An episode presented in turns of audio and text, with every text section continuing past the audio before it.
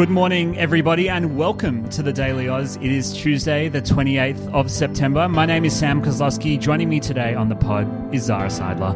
Let's quickly wrap around the COVID figures from yesterday. In Victoria, there were 705 cases, and New South Wales recorded 787. That is the same first number for both, if I'm not mistaken. And in the ACT, there were 19 new cases.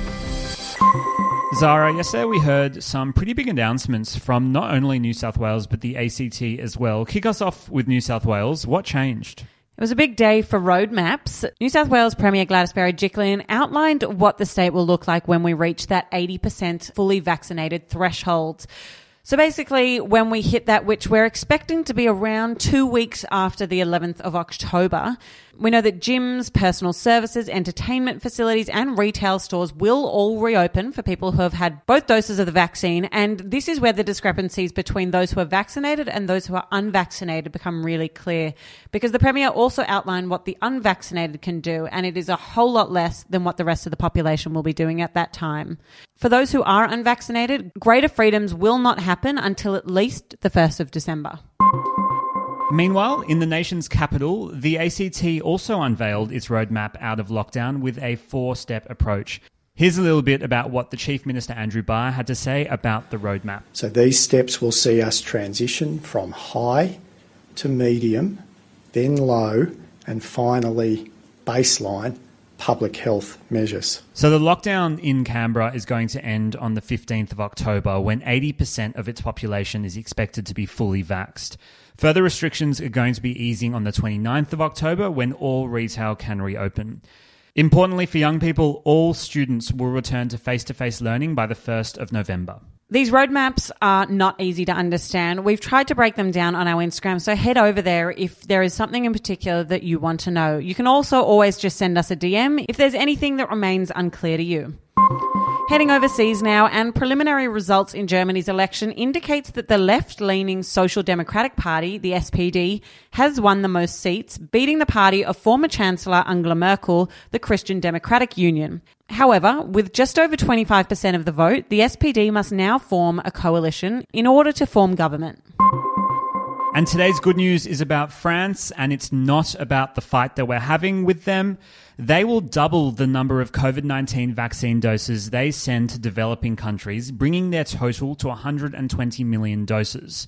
This was announced by French President Emmanuel Macron during the Global Citizen Concert that was held yesterday. It comes as President Joe Biden of the US announced that his country would donate an additional 500 million vaccines to developing countries, bringing the total donation to more than a billion.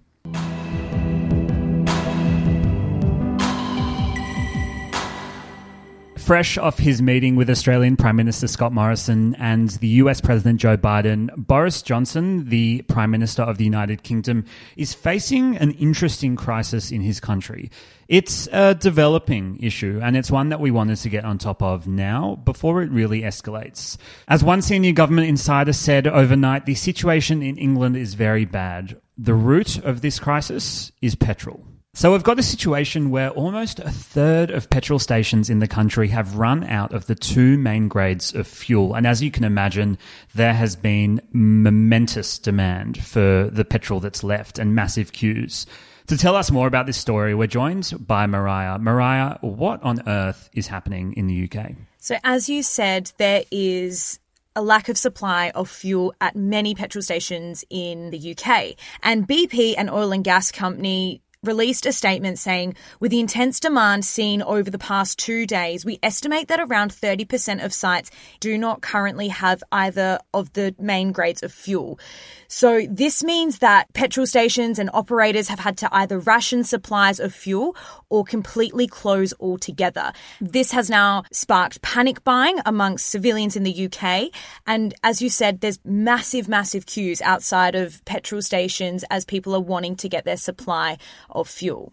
And what do we put this major change in the conditions down to? Is it a Brexit driven crisis? So, the lower supplies in fuel is actually a result of the UK experiencing a shortage of long distance truck drivers. The shortage of the truck drivers is resulting in a shortage of fuel being transported. Transport Minister Grant Shapps of the UK attributed the truck driver shortage to the pandemic, which disrupted the qualification process of becoming a truck driver. And that then prevented new labour entering the market. So, an increase in demand in the fuel from the lack of transport of fuel has resulted in that panic buying that we saw. So, it's actually a lack of truck drivers transporting the fuel that has caused the lack of supply in petrol stations. Interestingly, when I was having a read about this further, it sounds like there's also some elements of an aging workforce and this massive exodus of foreign workers following Britain's departure from the European Union next year. So it sounds like they're now in a situation where they don't have enough bodies to literally drive the trucks to get to the petrol stations. Is the UK government taking any steps to resolve this? I'm also just going to add, Sam, the Brexit point that you mentioned is a super important one. There's a lot of strong discourse around Brexit being a contributing factor to this situation as well. Opposition Labour Party leader Keir Starmer linked the shortage to Brexit and said, This is a complete lack of planning. We exited the EU. Just one consequence was there was going to be a shortage of heavy goods vehicle drivers.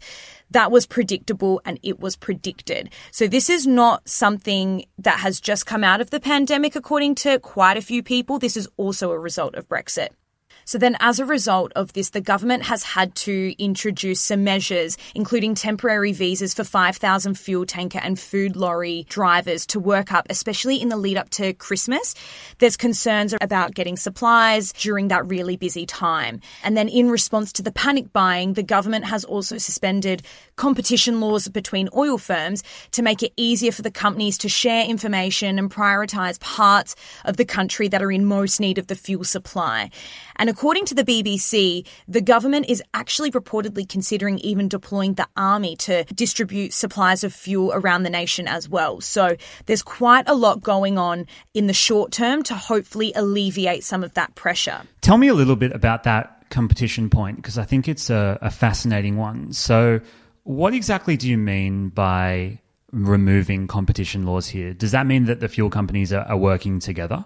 In a sense, yeah. So they will have the opportunity to be able to discuss further with each other and implement certain arrangements to ensure that the parts of the nation and the parts of the UK that need the supply most will be able to get it in time or will be able to get it faster there's going to be more collaboration between those firms. A fascinating situation that the UK finds itself in, and it truly is a, a, confluence of factors coming together because I think ultimately you can't really isolate Brexit or the COVID pandemic or other economic factors or high oil prices. I mean, everything is coming together in what really sounds like a perfect storm.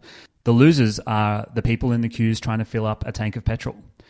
We'll be keeping an eye on this story. It's a fascinating one. In Australia, we're seeing record high petrol prices. It's not to do with the same issues as we're seeing in the UK.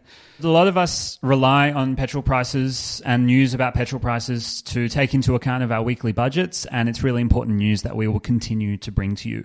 That's all we've got time for on today's edition of the Daily Aus. Make sure to follow us on Instagram. It's where over 230,000 Australians get their news throughout the day.